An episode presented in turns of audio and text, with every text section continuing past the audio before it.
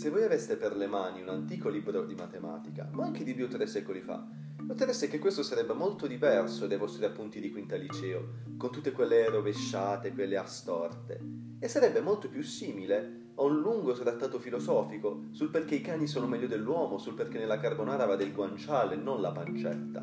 Anche se a me la pancetta non è che dispiace poi così tanto. Beh, la storia di come siamo passati dall'indicare il più e il meno con due gambette marcianti verso o lontano dal lettore come si faceva ai tempi degli egizi, ad astruse formule scritte mediante strane lettere e simboli alieni, è forse una delle storie più affascinanti di questa materia ed indicatrice del fatto che la matematica è un linguaggio veramente universale. Come i greci romani enumeravano e facevano i conti ormai ce lo siamo dimenticato. I numeri romani a volte vengono usati solamente nella prefazione di qualche libro o per confondere i turisti sulla data di costruzione di qualche monumento, ma niente più. E per vedere scritto su carta uno dei primi simboli che impariamo alle scuole elementari, come è l'uguale, dobbiamo aspettare ben il 1557. La paternità dei simboli del più, del meno e dell'estrazione della radice quadrata è contesa dal matematico Widman, dal monaco Stiefel e addirittura dal grande Leonardo da Vinci. Tutto ciò di cui siamo certi è che questi comparvero per la prima volta intorno al 1400. Eppure i testi matematici al tempo erano molto, ma molto, ma molto, ma molto discorsivi. Per darvene un assaggio vi leggerò come loro indicavano la semplice equazione x al cubo più x al quadrato più x uguale 1 nei testi dell'epoca. L'equazione veniva scritta così: cubo è censo e cosa è quale 1. Eppure un piccolo defuso di queste scritture le abbiamo ancora oggi.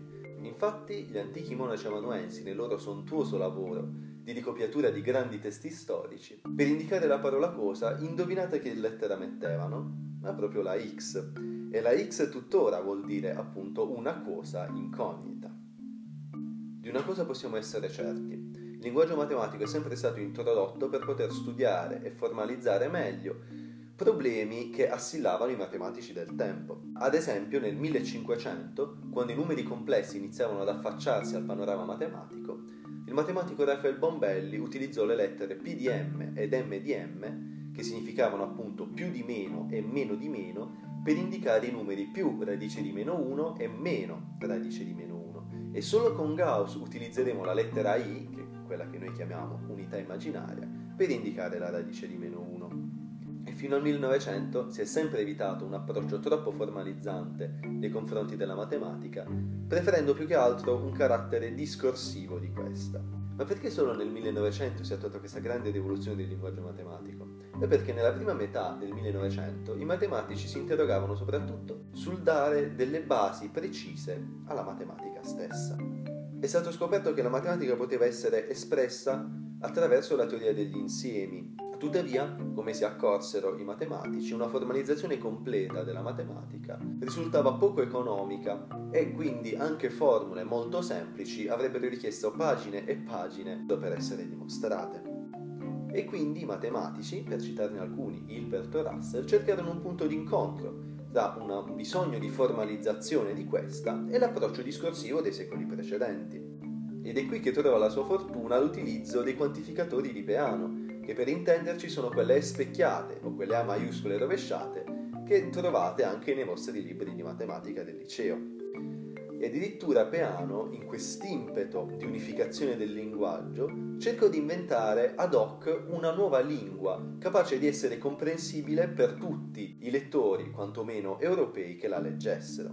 Lui inventò il latino sineflexione, una variante del latino con molte semplificazioni e parole prese da altre lingue. Nonostante la sua invenzione fece accrescere la sua popolarità, il latino sineflexione non fu mai utilizzato dalla comunità scientifica, a parte da Piano stesso. Infatti, lui scrisse la maggior parte dei suoi lavori nella sua lingua.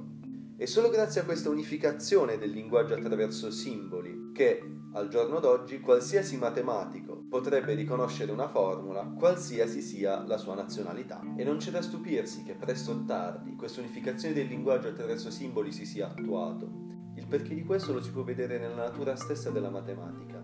in quanto questa è alla ricerca di una verità universale e quindi, come scrive Umberto Eco nella sua opera La ricerca della lingua perfetta, l'evoluzione del linguaggio matematico non è altro che un avvicinarsi, non è altro che una ricerca di una lingua universale.